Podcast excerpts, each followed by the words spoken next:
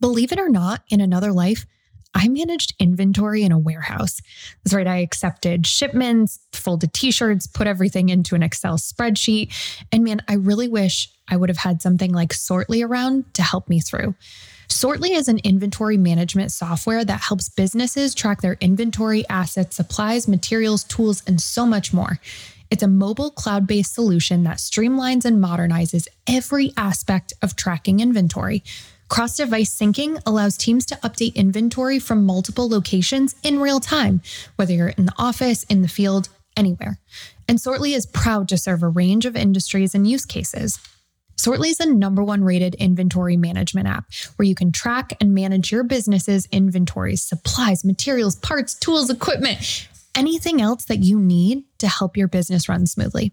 Sortly can be used on any device and syncs automatically across all users and devices.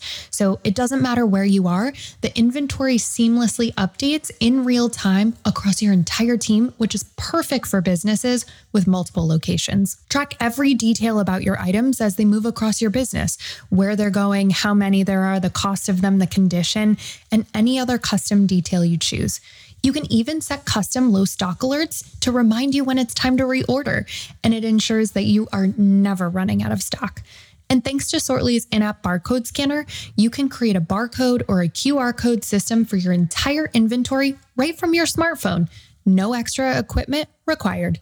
Save your business time and money by ditching spreadsheets and switching to Sortly. Go to sortly.com and use the promo code ONE, that's O N E, all caps, to get an additional 10% off our annual advanced or ultra plans for your first year. That's sortly.com and use the promo code O N E, all caps, for an additional 10% off. Hey, everybody, and welcome back to the One Thing podcast. I'm Chris Dixon. And I'm Sarah Hendricks. Sarah, what we like to say, as you know, is no one succeeds alone. And behind many successful people, there is someone there providing them valuable insight, coaching, mentorship, but just really challenging their perspective to unlock their true potential. Yeah, and today we got to talk to executive coach Jordan Freed. He has had more than 13,000 coaching calls and sessions. This guy is the real deal. And we're lucky because he's not only our guest for today, but he is the keynote speaker for our 2022 goal setting retreat on November 5th and 6th at La Cantera Resort and Spa in San Antonio, Texas. Or you can join us virtually. But Jordan is going to be there and he's going to walk you through some of the amazing, thought provoking uh, approaches that he walked us through today.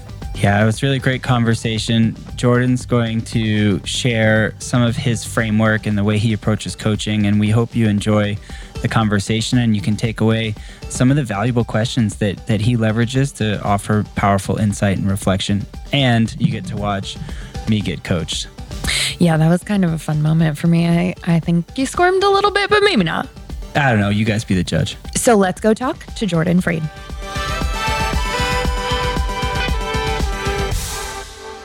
Hey, everybody. We're so lucky to have Jordan Freed here with us today. Jordan is a Keller Williams MAPS coach, executive coach, who has conducted over 13,000 one on one coaching sessions. No big deal. Uh, following a three part sequence is break in, break down, and breakthrough. Jordan helps his clients to create long lasting change. He focuses on personal leadership development, emotional intelligence, and conscious decision making. Jordan is also the creator of My Freed Life which is a curriculum focused on. Uh, well, why don't I let you tell the story before I give it all away here, Jordan? Why, why don't you introduce yourself? And thanks so much for being here today. Yeah, thanks. Yeah. Thanks for having me. And, um, you know, My Freed Life is a, a lifestyle design program that's more or less looks at life from a different angle. The thing that I've noticed as a coach, uh, and I'm sure you all have heard it and seen it in yourselves and others, is that we all know what to do and then we don't do it right? And so I'm more interested as a coach in figuring out what's preventing you from crushing it than just filling you up with tactics and more information on how to go crush it. So I want to get things out of your way. So I, I kind of think everyone's like a Ferrari that's stuck in second gear. How do I get you out on the highway and really let you, you know, scream, so to speak? I like that analogy, Ferrari in second gear. That's that's pretty cool. Yeah. Awesome. So 13,000 coaching sessions. You've been at this for a while, huh?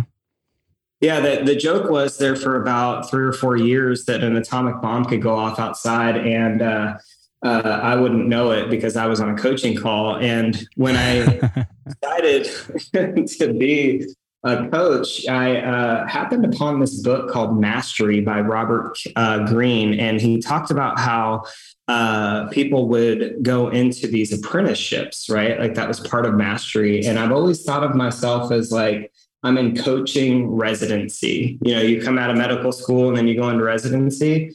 And so I, I felt like I've got to get my reps. And so I took as many coaching clients as I could and as many uh, reps, so to speak, as I could in a short amount of time. And I'm still at it today. That's awesome. Can you share a little bit more of your your background, like what got you interested in coaching and you know brought sure. you to the place you are today? Yeah, so um, I started in real estate in 2006 and uh, sold for six years. Then I was called up to uh, lead a real estate office, Keller Williams office in Wichita, Kansas, and I did that for three years. And that was really, really where I figured out how much I loved training and coaching because I've always been kind of a natural student. I've figured out that my life is best lived in a in a loop, right? So if you take like an infinity symbol, and on one side you put student, on the other side you put teacher, and imagine that there's like a dotted line where those two things intersect, and that's coach. And so I am just so happy when I can live in the loop of you know learning and then teaching, and I, I kind of look at at coaching as just the intersection between those two things and I've always had this natural uh, curiosity around making my life better and then helping others make their life better. And I still sometimes have to kind of pinch myself because I can't believe that I get to do this professionally. Uh, it's really cool. But I've been at it now for full time seven years uh, and the whole time with KW Maps. Wow. Well, and we should note that you are our 2022 goal setting retreat keynote speaker. You're going to come and do an amazing exercise for us uh, and all of our attendees. So you're obviously on the speaking engagement uh, circuit as well. Yeah, for sure. And we're going to do the uh, writing a letter to your someday self. And that's a really powerful exercise for a variety of reasons. And above all, what that uh, what that exercise teaches us is, you know, we live in this we live in this what I consider to be a dysfunctional relationship with time. You know, Jay talks about how the world doesn't need another goals, another way to set goals. We need a different way to hold a relationship with our goals, right? And ever since he said that, I have also looked at the relationship we have to time and there are very few things that if you have if you think you have more of it than you actually do then that that works out well in the end. The example i give on that is imagine that you go into the grocery store and you think you have $100 to buy groceries for you and your family for that week. And when you get to the uh, checkout you only have $50 and that's the way we are with time. We think we have way more time than we actually do. And if we could just get the perspective that we don't have all the time, that we need to invest our lives strategically and get after whatever it is that we were put here to do, that's really the intention behind the 10 year or the, the someday letter is to help people make that uh, relationship with their with time more functional. Man, I uh, I want to share a personal experience of how we overestimate how much time we have tend to and then when you actually get into it, it it's it's crazy. And i used to uh, set goals for a month. Well ultimately set goals for some day and then one year and then one month and then i would plan my upcoming week. And i would do that for a long time uh, and then i shifted from planning one week at a time of the month to actually mapping all four weeks of the month and what the biggest takeaway I had from doing that, from making that shift of having a goal, like a, a place I want to get to by the end of the month, and just planning one week at a time through the month and actually looking at all four weeks, I, was, I realized how little time you actually have. You take a you got a day off on week 3, you got a holiday on week 2 and then you're like, "Oh, you know what? I've got this limitation over here." And when you actually start to map it out, we so frequently overestimate what we can do in short intervals and then underestimate what we can do in the bigger intervals. And that was a really big takeaway for me. Well, and I think too from a business perspective, right? I'll use Q4 as an example. Every business is going to be like, "Yep, heard this one." But really there aren't 10 weeks in Q4. There's like six because when you take away the holidays and you take away Thanksgiving and everyone's time off, you're the the amount of productivity you and your team actually have in Q4 is like this big and for people who aren't listening I'm doing like an inch with my fingers right now. yeah, yeah, so we, we think we have more time than we do, right?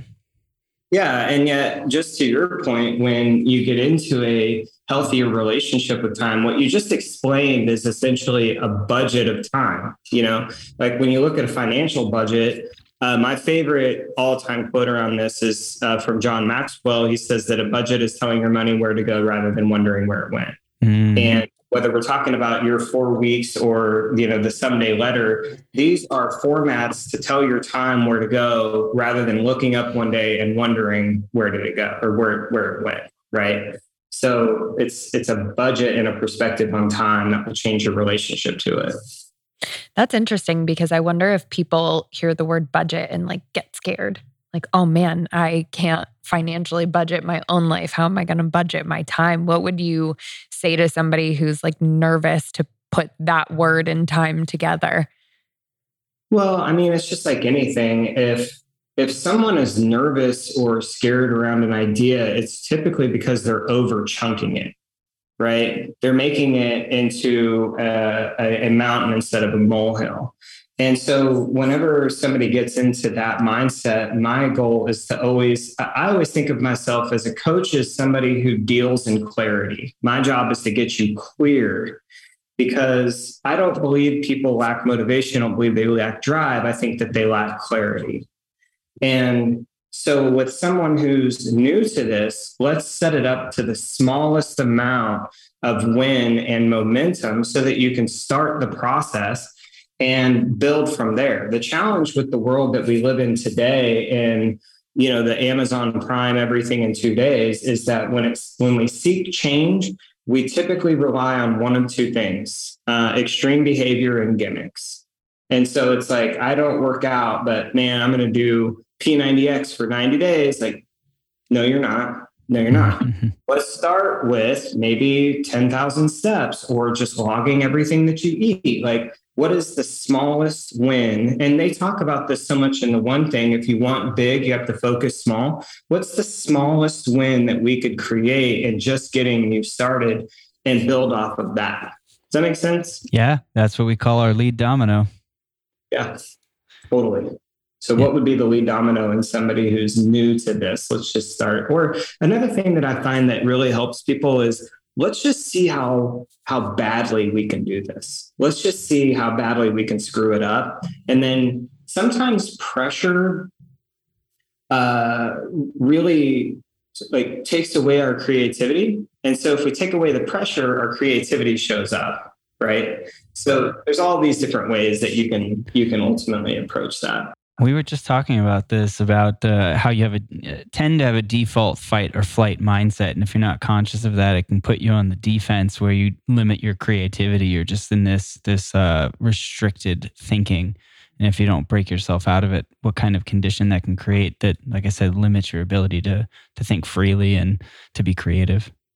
Yeah, I totally agree with that. In fact, when uh, there was a time I spent uh, two years coaching coaches. And what I would always tell them is there's basically three mindsets that you can put someone in fight, flight, or curiosity.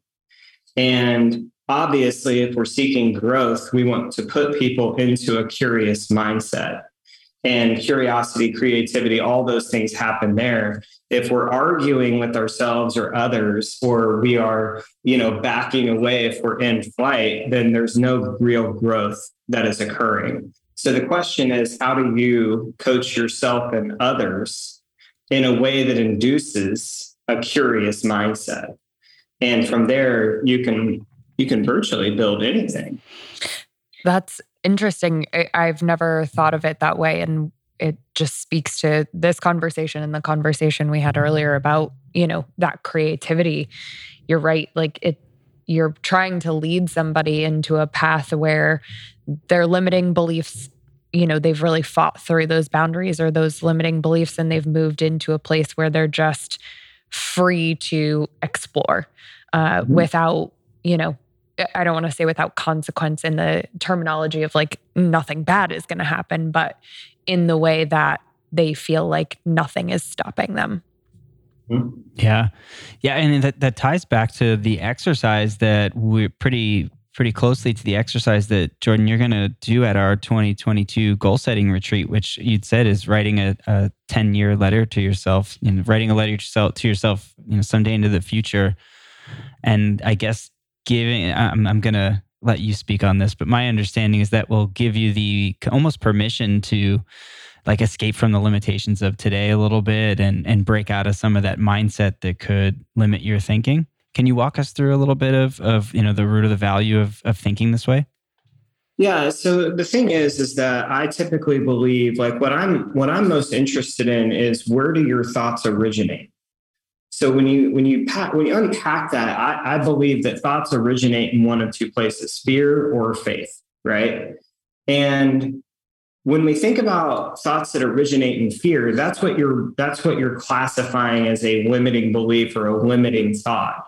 And I've just discovered this very easy litmus test. So, like, if I'm coaching Sarah and Sarah's saying, you know, I just don't know if I could do that, or I don't know what to do. And she's in this really unresourceful thought process or really unresourceful state, rather than just pumping Sarah up or, hey, you could do this, this, or this, and giving her more ideas, I would ask Sarah something like, So, Sarah, tell me who in the world do you love more than anybody else? And Sarah says, How would you answer that, Sarah? I mean, I'm going to be so embarrassed by saying this, but my dog.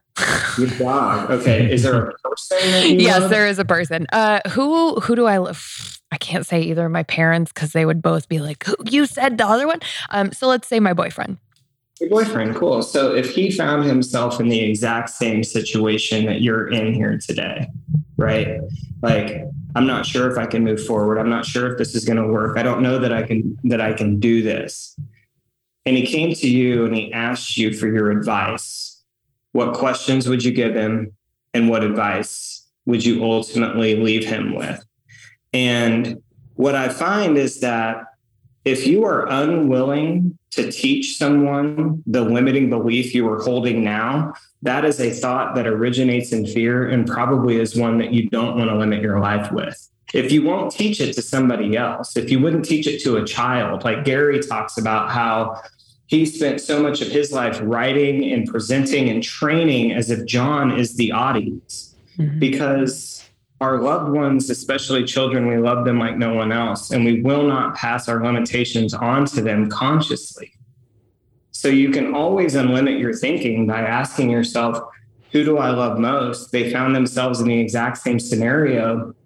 Would I teach them? Yeah, no, you probably aren't going to be able to do this. You're right. There is no way out. You're right. It's probably not possible. Does that make sense? Mm-hmm. Uh, you can always find your way home. And we have a principle, best advice, best life, that you can always find the the the right path, the the center of your inner wisdom by asking those questions. Then you, it's up to you. Right? Do you have the courage to actually live the advice that you would give to another person? Because there's an there's a principle in all of this that if you won't live your best advice, you aren't living your best life. It's very similar to the concept of speaking to your inner child like, would you yeah. talk to your younger self that way? And we're saying, would you talk to your older self this way too? Yeah, exactly. well, that's so much of the work that we do that's that's different, I think, than what most do. Is I believe most of us have an inner critic, not an inner coach. Mm. So if you think about a mistake that you make, a failure you may have had, whatever, uh, we're really good at taking our own inventory you know, beating ourselves up, magnifying mistakes and minimizing highlights. And conscious decision making means that it happened at the level of awareness, meaning there, there is choice involved, right? And so the question is, how would you coach, uh, or what would you say to a loved one, a friend, someone who had made the same mistake, or uh, if the scenario was the same, how would you coach them? And would you talk to them the way that you're talking to yourself? And the answer is always no. A lot of people that if you spoke with them the way you talk to you, they wouldn't still be around you. It's a good point. Yeah, you're typically your harshest critic. Yeah. And by the way, there's a reason that you wouldn't do that. It's because abuse is not inside performance. Hmm. Yeah, that that's that's that's a really great point. And I'm assuming this is something that you you typically leverage in your in your coaching and and all of your experience. But I'm I'm curious to know more about your approach and you know what are some of the you talked about you know, the role of a coach being to provide this clarity. Um, what other things do you notice or or challenge that are challenges that are common across like the spectrum of your thirteen thousand coaching calls and clients? Well, I mean, I have two favorite quotes that most of my coaching is based around. The first one is everyone you meet is fighting a great battle you know nothing about, so always be kind. Uh, the second one is until you make the unconscious conscious, it will direct your life and you will call it fate. And that second quote, there's there's my all-time favorite coaching formula is performance equals potential minus interference. Performance equals potential minus interference. So could we could I just demonstrate this to you? Because so yeah, absolutely. Let's do it. Be my client and we can walk through this. Yeah, yeah. Let's, let's let's do it. We're ready. Okay, so who who who am I coaching here? You want to flip a coin, Sarah? Rock, paper, scissors. Yeah, let's rock, paper, okay, scissors. Okay, wait, so is it rock, paper, scissors, shoot? Yes, it's you. You are throwing on shoot. Okay, you ready? Okay, ready. Rock, Rock paper, paper, scissors, shoot. shoot. So I, I want to be coached. I'll go first. Okay. All right, let's go. All right. So so we're on a coaching call, right? We've exchanged pleasantries. We're into this, and I say to you, all right, write this down. Performance equals potential minus interference. And let's just use the context of your work. Zero to 10. 10 being you are absolutely positively nailing it zero being you're failing miserably, where would you rate your performance? Uh, just you saying at work, like in my job, my mm-hmm. in okay, uh, zero to ten. Yeah. Uh, I want to give myself. Uh, I'm going to give myself an eight point nine. Eight point nine. That's really good. Why didn't you say zero? Because of the value that I provide back to the organization. Okay. Can you unpack that a little bit for me? Like, give me three specific things that you feel that you do that are valuable for the organization. Absolutely. So, I would say the outward uh, value that I provide to our customers, the inward value I provide to our team members, and the continuous improvement that I offer to our systems and processes. Love that. That's really great. Good for you. So if you're an 8.9, then that means that you still have some room to grow into your potential, right? Absolutely. Got it. And so what I'm curious about is what's the interference? What what's preventing you from all out crushing it? Well, yeah, that's a great question. Um, there's probably an opportunity for my own growth from a professional development standpoint. So, like continuing to expand my knowledge in the space that I work so that I can, you know, eh, I guess reciprocate that knowledge back into the the business and the people that I touch. Okay. So, clarify what you just said for me. Say that one more time and say it a little bit more clearly this time. I was being clever, not clear. so so let's let's go with I I can expand my knowledge of the things that I influence so that I can reciprocate that value. Okay. So if you were coaching me on expanding my knowledge so that I can reciprocate value, what what exactly does that mean? How does that show up in my day to day or in my weekly plan. I would tell you to figure out the three things you have the greatest influence over and then pick one source of information for each and invest a certain amount of time in X period to acquire that knowledge. Got it. Perfect. So I'm curious um, if I were to interview the three to four or four to five people who are closest to you personally and professionally, and I ask them, if you were tasked with taking his leadership to the next level, what specifically would you work on with him? What do you think that they would say? All right, let's see. So we're talking about my leadership and the ability to take leadership to the next level. We're asking, like, call it the four or five people, the like, close sphere. We're asking them what those those opportunities would be. Mm-hmm. That was me filibustering while I thought of a response. I can see it in your eyes. no, you're doing great. No, no, no. It, it, I like to read things back. Uh, let's see. So timeout the bottom line is, is he doesn't really know the answer to that, does he? Mm, well, I would have to stew on that for a little bit, some thinking time and reflection. But yeah, on the spot, I was I can't call it right away. Yeah, see, all information about ourselves fits into one of three categories. There's the stuff that we know that we know, mm-hmm. right? Like I know that I know I'm left-handed there's the stuff that we know that we don't know. So, for example, I know that I, I know I am not fluent in any other language other than English, right? I'm not fluent in Spanish. And yet, the rest of it is the stuff that we don't know, we don't know. So, can you name one thing that you don't know, you don't know about yourself? No, you you can't. You can't know what you don't know. No, see, and what I'm probably going to do because the majority of the time, and we're doing a 30 or 45 minute conversation in two minutes here, but the majority of the time, what you don't know, you don't know is hiding in a blind spot. See, real interference you are not aware of. And I call it kind of the black ice of your performance. You guys in Texas may not know this, but in, in, in, in Kansas, where I live, and when snow melts and it melts on the highway and then it refreezes, it forms in black ice. The reason that black ice is so dangerous is you can't see it. And one of the most powerful techniques that I've learned as a coach is that oftentimes we are not aware of our own interference. It's hiding in a blind spot. So my job is then to get your permission. Hey, who are those four to five people or three to six that I could interview? Three from your personal life, three from your professional life and ask them some very pointed questions about how I can help you remove interference and get to the next level of performance. And what I'm looking for in those interviews is patterns. Mm-hmm.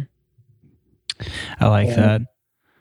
I like yeah. that. No, that's great. So performance equals potential minus interference. Interference is hiding in your blind spots. You don't know what you don't know. It's like the black ice. And by the way, we have black ice in, in Austin. It's like if we got ice here like two years in a row. Doesn't make any sense, but it's happening. uh, but now I love this because that you don't know what you don't know. You don't know your blind spots. So how can you tap your sphere to get the feedback you need? It's like 360 reviewing the, the people, your key relationships. Well, there's That's a person Oh, I'm sorry. Go ahead. Well, I mean, we we've heard this in, um, with Gary in future or previous episodes on this podcast, where you know um, when you think about a human being, forty to 90, 40 to ninety five percent of your thoughts, feelings, and actions are habitual or in the level of your programming, meaning you are unconscious to it. Right? Think about programming. There's two different types of programming: nature and nurture. So like I was born left-handed. I didn't teach myself that. And, encoded in my DNA as a left-handed individual. And then on the nature or the nurture side, that's the stuff that we learn. We picked it up along the way. And when you look at nurture programming, and there's two different kinds there's conscious and unconscious. Conscious means I consciously chose this habit. I consciously chose this thought, this belief. Unconscious means I picked it up. Gary's a perfect example of this. He explained this on another One Thing podcast episode where he said one day he looked down, he was chewing his fingernails and he was in college and he asked himself, Why do I do that?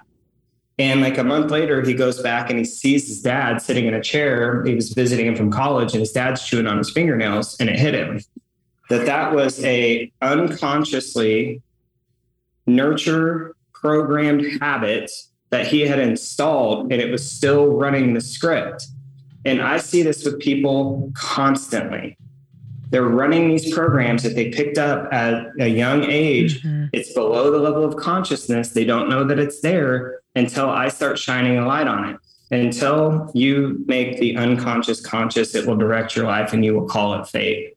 The single greatest superpower we have as a human being is our ability to identify and install habits, right? And at the same time, the question often is what is the habit that we need to uninstall? What is the interference that's running that you don't know is there?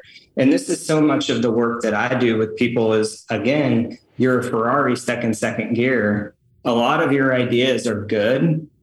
They just need you to be able to go all full speed down the highway in order to execute on them. I was going to say it's interesting because with this equation, you're never, as long as you have that black ice, that interference, you're never performing at your peak levels.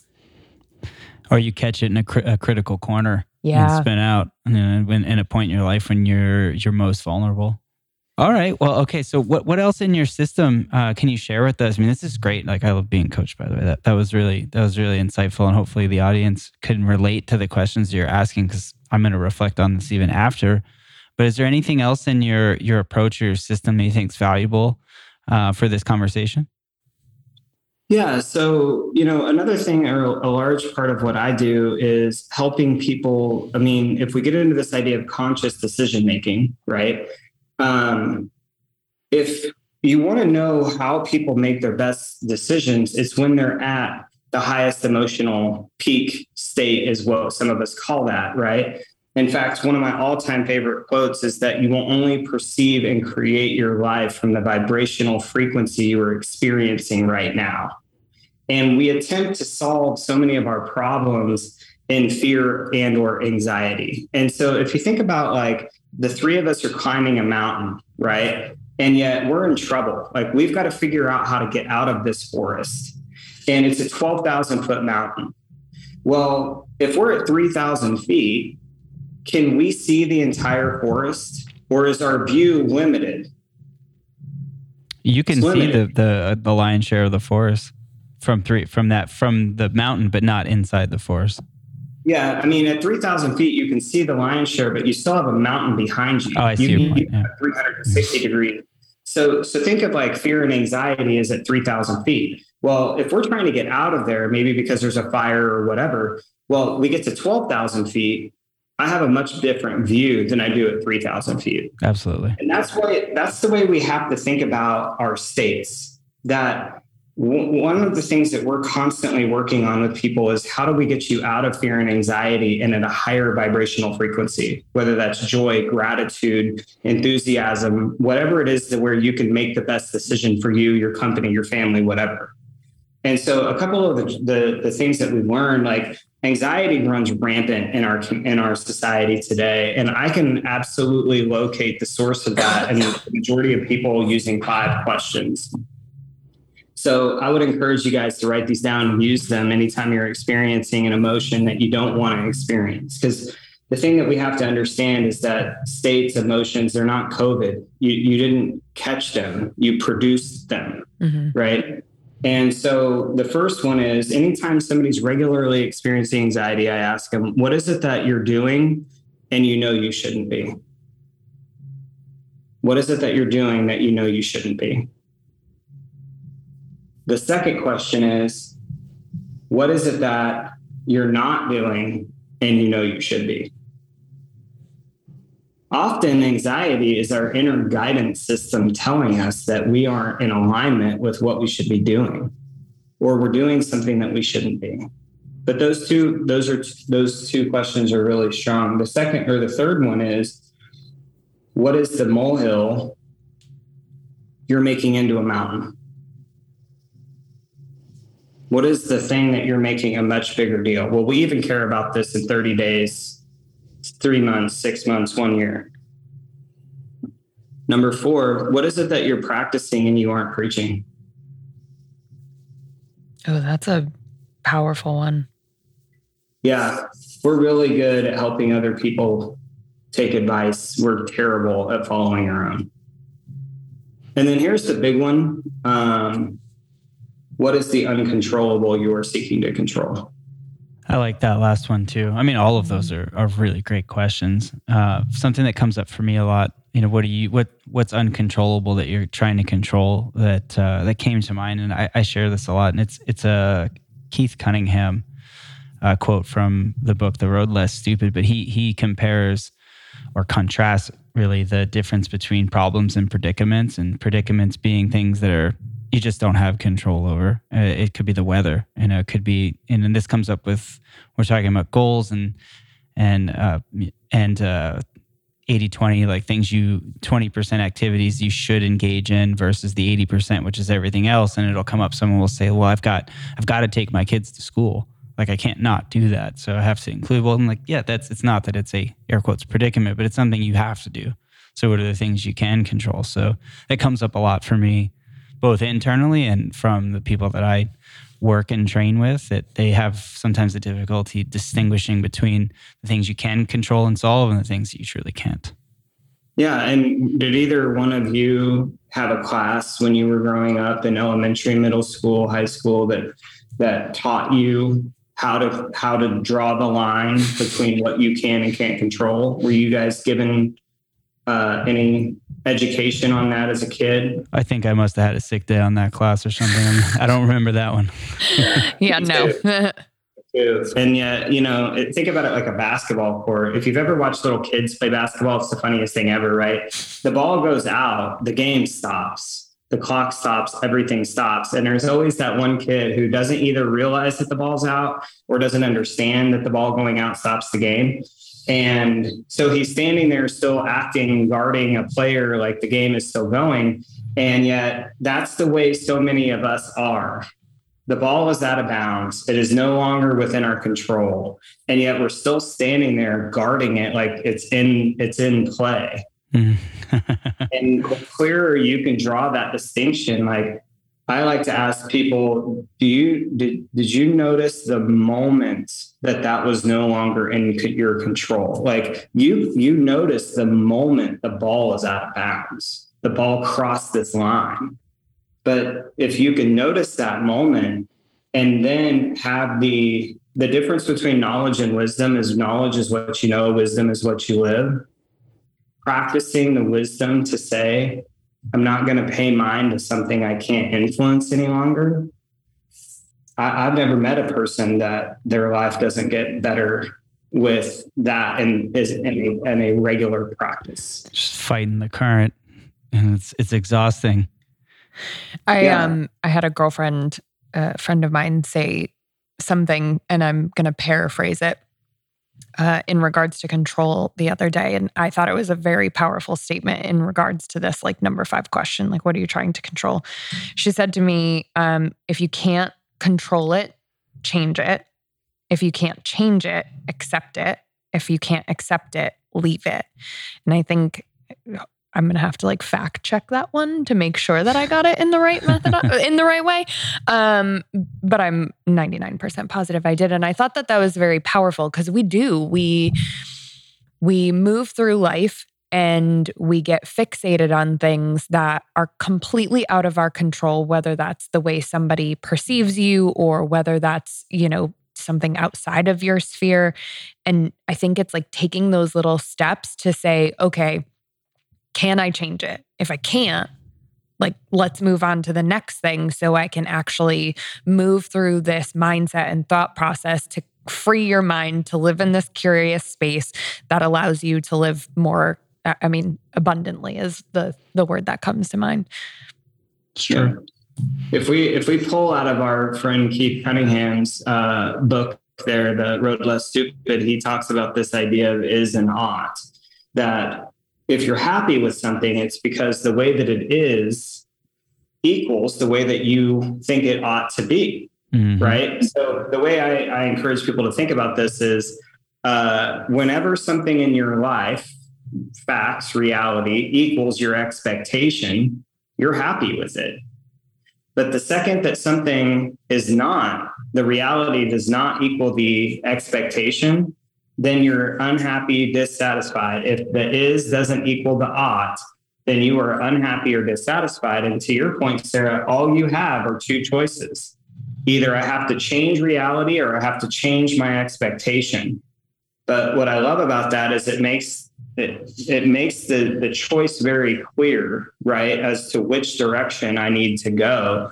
Um, you, you don't have to sit in dissatisfaction, unhappiness, suffering. One of two things has to change, and that is an ought and the blueprint in reality that that makes it really clear on what to do.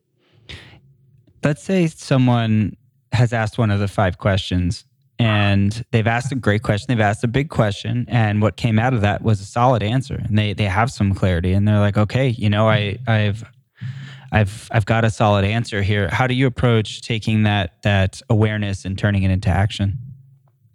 Yeah, so it depends on um, how big of an aha that really is to them. If we're if they're excited and that was something that was really powerful, um, like for example, you guys, I had a lady one time who uh, she told me she was miserable in her business because she never says no. That she's constantly running around.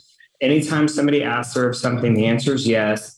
And I said, It sounds like you've got the disease to please. And she said, Yes. And I said, Okay, were you born that way or did you learn it? And she said she learned it. Long story short, I helped her figure out where she learned it. And where she learned it was her father was physically and emotionally abusive to her mother. And she would, as a little girl, walk in and distract him from her by doing whatever it was that he asked her to do. So she was the uh, distraction from her father to go after her mom.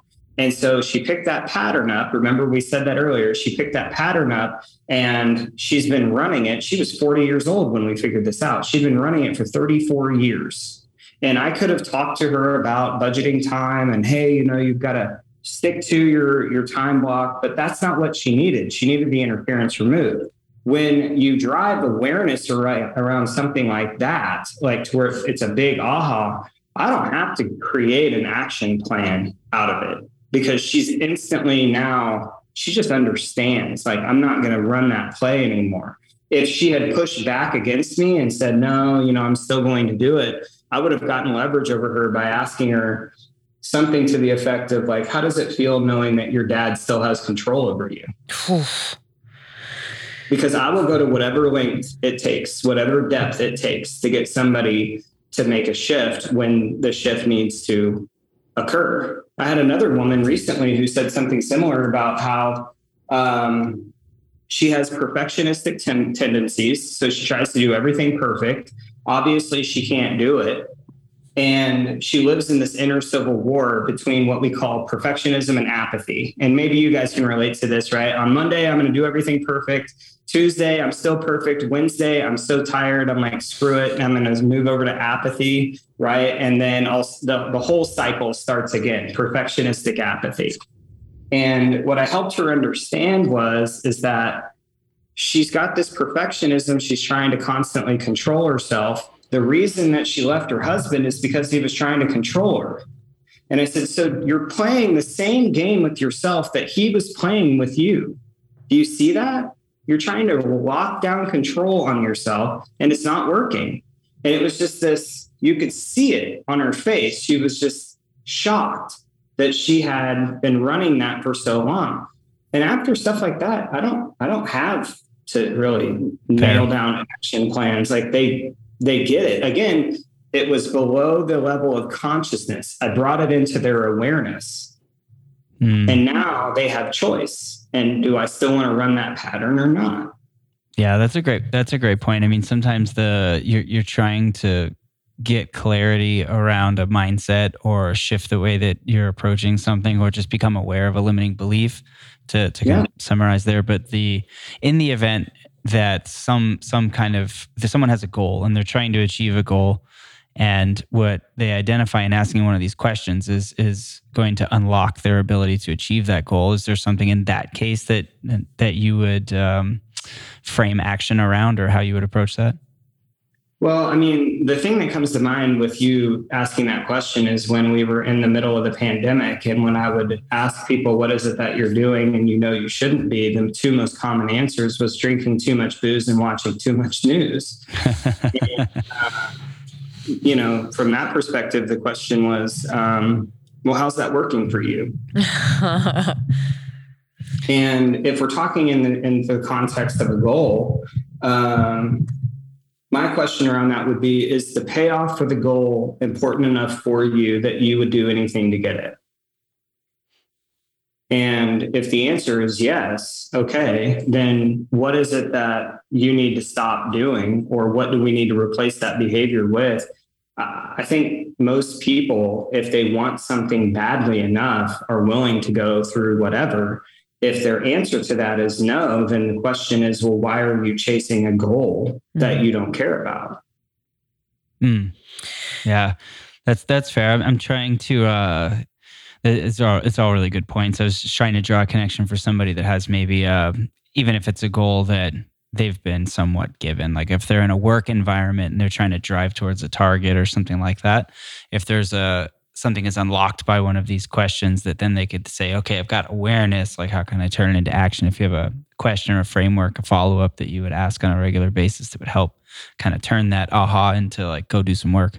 Well, wouldn't that go into Jordan, the black ice? Like, mm. then you'd be going back into interference if you're looking at it from like a, a, a performance standpoint. It's like, okay, you're asking the five questions and then it's somehow leading you back to how do you get rid of that black ice so that you're unlocking your potential from the things that you shouldn't have been doing or yeah yeah okay that, I, am with you uh, it just kind of clears the the the mindset to open you up to take whatever next steps you need to take it's not about necessarily turning that uh, awareness into action I think a lot of times awareness is automatically turned into action because you didn't know it was there before. Like if you see that there's ice on the on the step of your house, you're going to take action put salt out. You're going to do like the awareness alone is typically drives action. I, I can't think of an instance where I'd have to where I've had to, you know, further that conversation down the road. Okay, fair enough. Yeah, that that, that makes sense.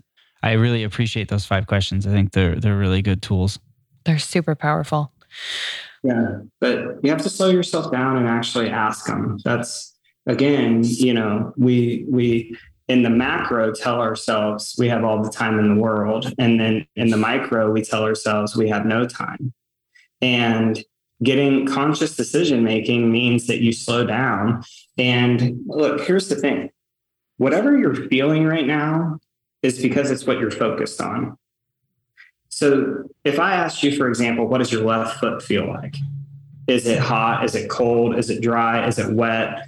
Uh, are you one of those people that never clips your toenails? So like Ew. you're like pushing on your sock. Are you one of the like you weren't thinking about your left foot until I asked you about it, but now you can feel your left foot, right? Mm-hmm. So now you understand focus equals feeling. But what controls focus are questions. So I can virtually make you feel anything. All I would have to ask you is tell me about a time that you felt deeply grateful. Tell me the three ways that you know you have a blessed life. Tell me what you're really excited about. And I can control the way you feel by controlling your focus through questions. That's well, I think that's why you know gratitude journals became so impactful during the pandemic was because people i mean this speaks directly to what you're saying is people needed to focus on the good and stop focusing on the booze and the news and you know everything else that that was put in front of them. Um, and i've certainly seen a lot of my friends who kept doing that outside of the pandemic because it was just, a, to your point, like a, a great habit to take with them into the future that allows them to feel more deeply uh, you know that gratitude that that joy whatever whatever it gives you um, and less less focus on that negative that's right and so your ego the, the one of its one of its primary focuses or functions is to protect and provide. And most of us are no longer if it if it doesn't have to protect you physically, it will find ways to try to protect you psychologically. So most of us don't wake up with fear that we're going to walk outside and a tiger is going to attack us. We a lot of us don't live in in the fear of being physically harmed or killed. And so the ego shifted to now it's constantly engineering these threats as a way to psychologically keep you safe and small. Hmm. And left to our own devices, particularly, I don't know about you two, but I'm tired of living through historically significant events.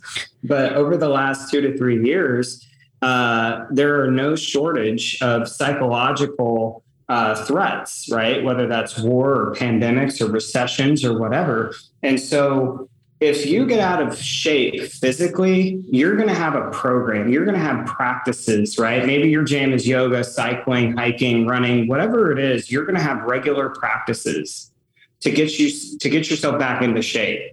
But we don't think of our inner world the same way we think of our outer world. We don't think of our spiritual muscle the way we think of our physical muscle. And that's just conscious decision or conscious question asking to control your focus and feeling just a spiritual practice. That's all it is to make you physically, I call it CrossFit of the soul. I like and that.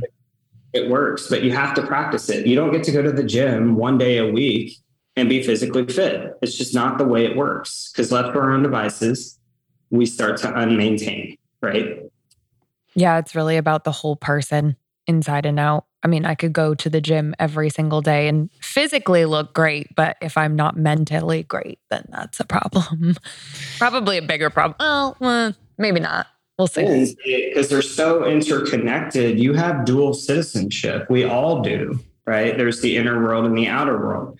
Gary talks about this. We all have a skill that we practice regularly. It's called first creation, second creation. Like wherever you guys are sitting right now, you didn't walk into that room and go, oh my God, how did I get in here? You first created, here's where I'm going. And then you second created it in the physical world, right? So the question is, is how good are you at that? How good are you at first creation, second creation? Because all of us want the ability to pull a vision out of our head and make it real. And what I tell people all the time is you were born with a 3D printer. Like if you think about how a 3D printer works, you have a program on a computer and it interfaces with a printer. You design what you want in the program, and then ideally it prints on the printer. But if you're designing one thing in, in your inner world, like let's say you're designing a dinosaur on the program, but then it's printing a gorilla, mm-hmm then we've got interference there. Why is that? And this whole game is just, it's, you don't get what you want, you get what you think you deserve. And the whole game of life is just mirrors and magnets. You're just mirroring what it is that you believe and magnetizing into your life whatever it is that you think you deserve. And so what we've what I want you to get is that you have this 3D printer, you are 3D printing your belief system into the physical world but you're largely unconscious of your of your belief system. So I know I sound like I'm beating a dead horse, but it's when you can help people see this and then okay, now that we're aware of that, and the question I like to ask people is what do I need to break, shake, burn, or unlearn in the pursuit of my best life? What do I need to break, shake, burn, or unlearn in the pursuit of my best life? And once you know that and we're clear on the interference piece, now let's let's utilize one of the the superpowers of a human being which your your ability to identify and install beliefs and habits. Beliefs and habits about who you are what you value what your impact is going to be and what your vision will be.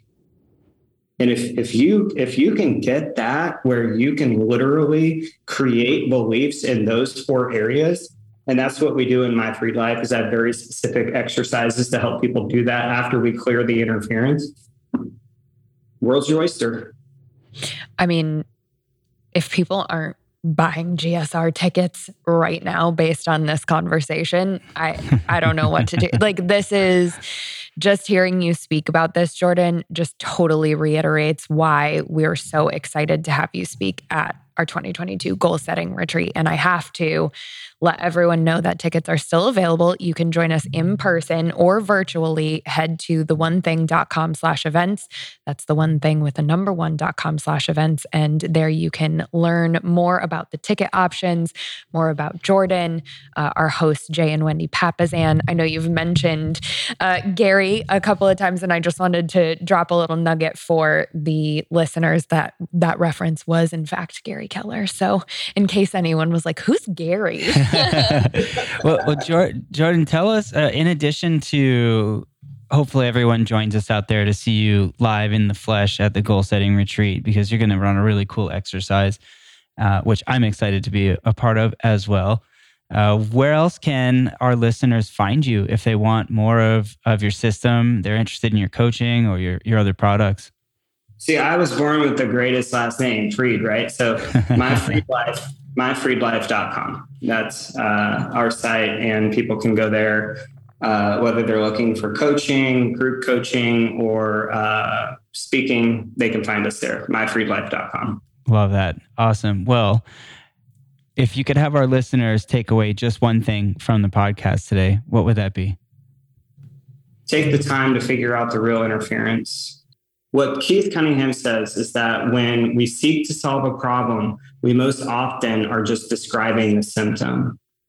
And what I want people today to understand is to go deep, to figure out what's your real interference. And that may have to happen with the help of those around you. It may need to be a great coach, whatever it takes to find the black ice that's keeping first creation to second creation happening for you. I promise you, it's worth it to do that work that's what I want them to take away. Well, I got a taste of some coaching today, and I'm I'm excited to reflect on even the the brief snippet that we went through, and I hope the audience has the the same experience. I think that was awesome. So we really appreciate you being here with us today. We really appreciate all the interesting insight that you shared about how you approach coaching and your system. It's awesome. Thanks so much for being here. And Jordan, we'll see you on November 5th and 6th at La Cantera Resort and Spa in San Antonio, Texas for the goal setting retreat. Awesome. Thanks, guys. Can't wait. Thanks, Jordan. Thanks for listening to the One Thing podcast. If you're a bold risk taker who wants to dream big and achieve a higher level of success in your life or business, visit theonething.com. There, you'll find information on one on one coaching, our exclusive community membership program, and customized workshops that will help you get your team or organization aligned and rowing in the same direction. That's T H E, the number one, dot com to start living the life you've always dreamed of today. Be sure to follow the show to stay up to date on weekly episodes, guest interviews, and more. Plus, we would love to hear from you. Send us a voice note by going to speakpipe.com slash the one thing or email us at podcast at the one thing.com. We'll see you next week.